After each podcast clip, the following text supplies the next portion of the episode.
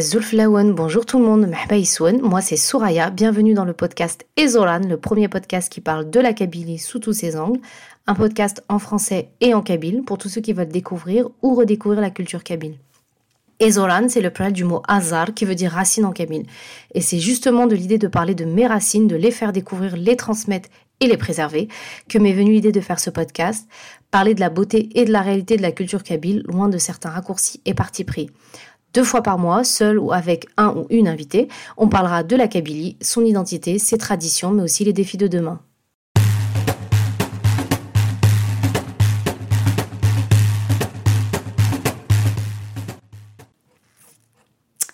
Alors, aujourd'hui, pour l'épisode 2 du podcast Ezoran, on va aborder la question du chant chez la femme kabyle. Euh, de tout temps, les femmes kabyles, elles ont chanté. Euh, c'est vraiment une pratique ancestrale qui a traversé les siècles euh, et dont les femmes sont les garantes de cette préservation. Et aujourd'hui, dans cet épisode, on va voir que chanter pour les femmes kabyles, en toute occasion, c'est vraiment un acte d'expression. Forcément, quand on pense aux, aux femmes kabyles qui chantent, on pense immédiatement à Aral al Vous savez, c'est ça.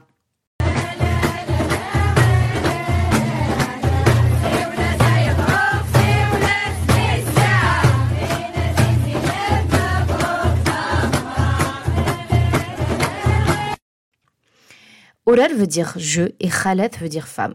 Et il s'agit vraiment d'un moment de communion collective entre les femmes qui chantent cette poésie, parfois accompagnées du bendayer, le tambour, et parfois uniquement au rythme des mains qui tapent les unes contre les autres. Alors, Olal peut se dérouler de deux manières différentes. Euh, parfois, les femmes en chœur chantent à l'unisson, au rythme des youyou, des applaudissements, du tambour.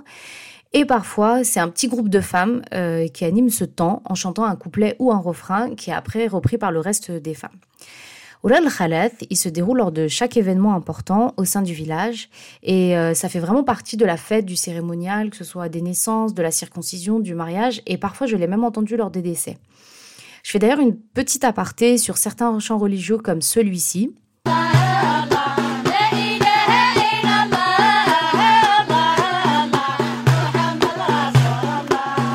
Euh, ça, c'est vraiment des chants qu'on va chanter lors d'événements et de fêtes religieuses. Le chant, c'est aussi un moyen de contestation politique. Euh, durant la guerre de libération, les femmes kabyles, elles ont chanté sur les, hommes de la famille, du clan, du village, partis pour le maquis, pour parfois ne jamais revenir, et qui ont laissé derrière eux des mères, des veuves et des orphelins. Et vraiment, en creux de ces chants, c'était vraiment le pouvoir colonial qui était dénoncé. Pour en revenir à Oler, euh, quand on se pose sur les paroles de ces poèmes, il y a des sujets qui sont très profonds et tabous, euh, qui sont abordés. On va surtout parler de la famille, de l'amour, de l'exil, de la mort. Ces poèmes, ces chants, sous l'aspect festif, sont parfois de vraies complaintes et des exutoires pour ces femmes, toutes générations confondues. Là où la place de la femme euh, est quand même très codifiée dans la société kabyle et où il y a énormément de pudeur et de tabous sur les sentiments, bah, ce moment collectif, il leur permet vraiment de s'exprimer et de s'assumer. Et euh, c'est d'ailleurs un moment où les hommes sont exclus, physiquement en tout cas, et même s'ils sont bien présents dans les chansons, car en fait c'est vraiment la femme dans toute sa dimension qui est racontée, que ce soit l'épouse, la mère, la grand-mère, la belle-fille, mais aussi la fille et la sœur. Et euh, suivant les occasions, les thèmes des chants vont varier. Euh, quand il s'agit de mariage, de naissance ou de circoncision, on va chanter par exemple pour faire d'abord les louanges des hôtes de la fête, on va citer le nom des parents, des frères du marié, de sa famille. Alors que quand Eulal, il est animé chez la fille, la mariée, les chants ils sont plus empreints de tristesse. On parle de la séparation de la fille avec ses parents, le fait qu'elle va devenir épouse et intégrer une autre famille. Oulal al c'est aussi un magnifique moment où toutes les générations de femmes elles sont réunies. C'est vraiment le moment où les plus anciennes transmettent cet héritage aux plus jeunes et c'est aussi un vrai moment de socialisation et de partage.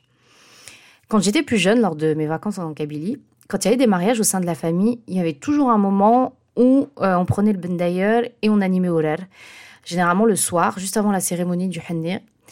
Ce soir-là, il n'y avait pas que les femmes de la famille, il y avait aussi les voisines et même toutes les femmes du village, tout âge confondu. Et euh, c'était vraiment un lieu de rencontre et de retrouvailles parce que je me rappelle que dans le village de mes parents, moi c'était l'été, et je me souviens que certaines femmes ne s'étaient pas vues depuis l'été précédent parce qu'en fait euh, chacune vaquait à ses occupations. L'hiver était long et s'il n'y avait pas eu de mariage ou de décès entre temps, bah, en fait il n'y avait pas de lieu de rencontre. En tout cas, il y avait toujours horaire. Et euh, il faut dire que j'ai une tante aussi qui euh, anime les mariages, plutôt très bien d'ailleurs. Et euh, les gens faisaient appel à elle, même en dehors de la famille et même du village, parce qu'en fait, elle créait ses propres textes à partir de sa vie et aussi de ce qu'elle observait, mais toujours via des métaphores. Et d'ailleurs, je me souviens que souvent le lendemain des fêtes, on essayait toujours de comprendre et de décrypter à quoi ou à qui elle faisait référence. Et quand elle animait les mariages des proches, par contre, euh, elle chantait toujours les éloges du marié, de ses parents, de sa famille. Enfin, c'était très personnalisé. Et pour moi, c'était génial ce moment de communion féminine euh, dans une société où la place de la femme, elle est codifiée. Euh, voilà, donner de la voix, parler de leurs sentiments, mais aussi elles s'évader de leurs soucis. Et j'entendais souvent l'expression de certaines femmes qui assistaient à Oral et qui disaient que ça leur permettait de ce qui veut dire littéralement de se débarrasser du mal-être en fait. Et quand on les voit chanter, vivre les paroles, euh, surtout pour les plus anciennes, on voit que c'est vraiment un moyen d'extérioriser et de se débarrasser, euh, le temps d'une heure en tout cas, du fardeau de la vie et de certains tabous. Ma mère, Atia était toujours très nostalgique de ces moments. Avant de venir en France, elle faisait partie du cœur des femmes euh, qui animait les mariages. Et d'ailleurs, on avait un bendayer à la maison en France. Et parfois, ça lui arrivait de le prendre et de chanter. Et euh, surtout, ma mère me racontait qu'avant les mariages, mais toutes les fêtes aussi, en fait, euh, se faisaient uniquement au son du chant des femmes, avec des paroles profondes à contrario, ou euh, à contrario, depuis les années 80, en fait, et bah, le, la sono, en fait, le poste cassette, avait pris le relais en fait des mariages. Et c'est vrai que chez nous en ville, parce que du coup on habitait en ville, bah il n'y avait pas du tout de oral dans les mariages. Mais on assiste depuis quelques années quand même à un retour d'horaire euh, qui était un peu tombé dans l'oubli depuis la, fin des années 70 et l'avènement de la chanson kabyle et des postes cassettes puis CD. Et on voit vraiment que dans chaque village, à chaque festival, euh, à chaque événement important, les femmes, tout âge confondu, elles se réunissent pour animer horaire. Il y a des troupes de chant d'ailleurs qui ont été créées en ce sens-là. Et en fait, il y a vraiment une véritable volonté euh, de transmettre cette tradition. Euh, et cet héritage, tant de la part des femmes elles-mêmes que des comités de village aussi et des autorités. Et c'est comme ça d'ailleurs qu'a été créé le premier festival du chant populaire féminin, pardon, euh, la première fois, je crois que c'était là, là, en janvier 2023, par la Direction générale de la culture et des arts de la wilaya de Tizi Ouzou, euh, donc afin de promouvoir cet art ancestral. Donc ce festival, il réunit des troupes de chant qui viennent de partout en Kabylie et qui concourent pendant deux jours. Euh, sous les yeux d'un jury en fait et euh, ce jury détermine en fait un classement suivant différents critères donc il y a la synchronisation et l'originalité des chants notamment et en fait c'est une superbe initiative pour préserver ce patrimoine qui est porté et qui vit à travers la femme kabyle et euh, on peut espérer que d'autres actions seront menées, seront menées à plus grande échelle pour protéger ce patrimoine. Et je pense notamment, je crois que c'est en cours, à une inscription au patrimoine immatériel de l'UNESCO. À travers Horaire, on découvre également d'autres traditions. Pour être honnête, euh, quand j'ai commencé à écrire l'épisode, euh, je pensais ne parler que de que Et en fait, à force de recherche et d'échanges, j'ai découvert un autre style, mais qu'en fait je connaissais déjà sans savoir, qui, c'est, qui est Ashouir. Qu'est-ce qu'Ashouir Ashouir, c'est ça.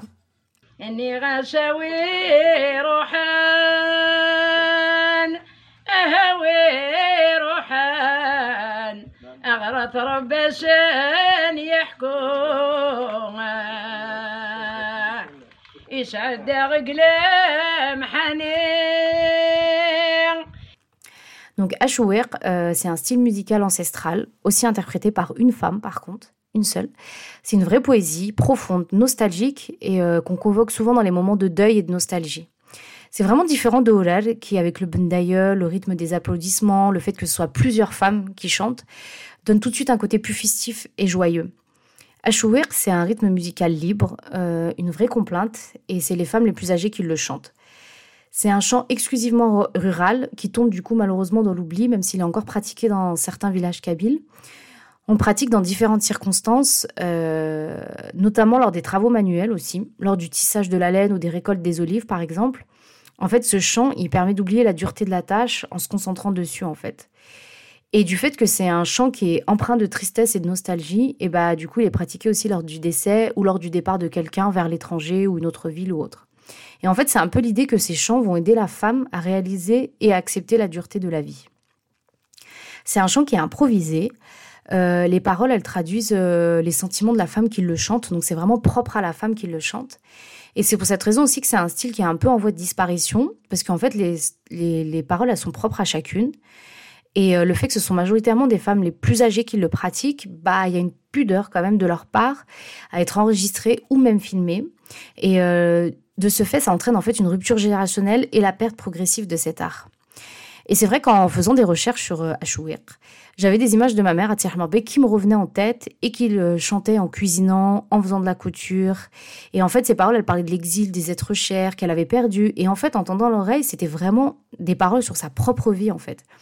Et parfois, je lui demandais comment elle parvenait à improviser ses paroles et elle me disait euh, ce qui veut dire c'est arrivé comme ça dans ma tête. Et je pense que pour elle, Atia Malbé, comme toutes les femmes kabyles, euh, pour qui la pudeur des sentiments est très ancrée, bah, ça leur a vraiment permis d'extérioriser les difficultés de la vie, en fait. Mais si le chant, en fait, il permet à ces femmes du monde rural de s'exprimer et de s'affirmer, c'est toujours, en fait, dans l'espace du village, c'est toujours dans un cadre bien, bien défini. Mais on ne peut pas aborder la question du chant chez la femme kabyle sans parler des nombreuses femmes et chanteuses qui se sont affranchies de ce cadre et qui ont porté cet héritage de la chanson féminine kabyle. Je pense à Sherifa, à Hanifa, à Nouara. Ces artistes, euh, elles ont vraiment porté la, voix des femmes kabyles et de la tradition du chant pour le faire connaître au monde. Ces femmes euh, sont des femmes qui ont ajouté des instruments, qui ont joué devant des assemblées publiques, qui ont enregistré des titres, qui ont abordé des thèmes nouveaux comme l'exil on parle quand même de femmes dans les années euh, ouais, 60, 60, 70, même 50. On parle de femmes qui ont quitté les villages pour Alger ou Paris, ce qui était à l'époque inconcevable pour une femme kabyle. Et c'était souvent un exil qui signifiait dans la majorité des cas une mise à l'écart. Mais malgré toutes les nouveautés euh, qu'elles ont portées, et eh ben en fait, on retrouve toujours dans leurs paroles les thèmes de la douleur, du mal-être, de l'exil. Et donc, on peut voir que pour ces chanteuses, comme pour les femmes qui s'expriment à travers Ashouir ou al le chant, c'est vraiment un, véritable outil de libération et d'expression. Voilà, c'est la fin de l'épisode 2. J'espère que cette plongée au cœur des différentes pratiques du chant chez la femme kabyle vous aura plu. Mon but, c'était vraiment de montrer que derrière l'aspect festif de, festif, pardon, de notamment, d'autres choses se jouent pour les femmes kabyles. En plus de s'évader, de se retrouver entre elles, c'est vraiment un espace de parole et de liberté pour elles comme pour Ashouir, qui, leur permet de déposer leurs soucis et leurs souffrances tout en gardant cette pudeur si chère à la femme kabyle. N'hésitez pas à me laisser vos commentaires, vos impressions sur les plateformes d'écoute et les réseaux sociaux. J'espère que vous revoir dans deux semaines. Je vous donne rendez-vous en tout cas dans deux semaines pour un épisode un peu plus politique. Dan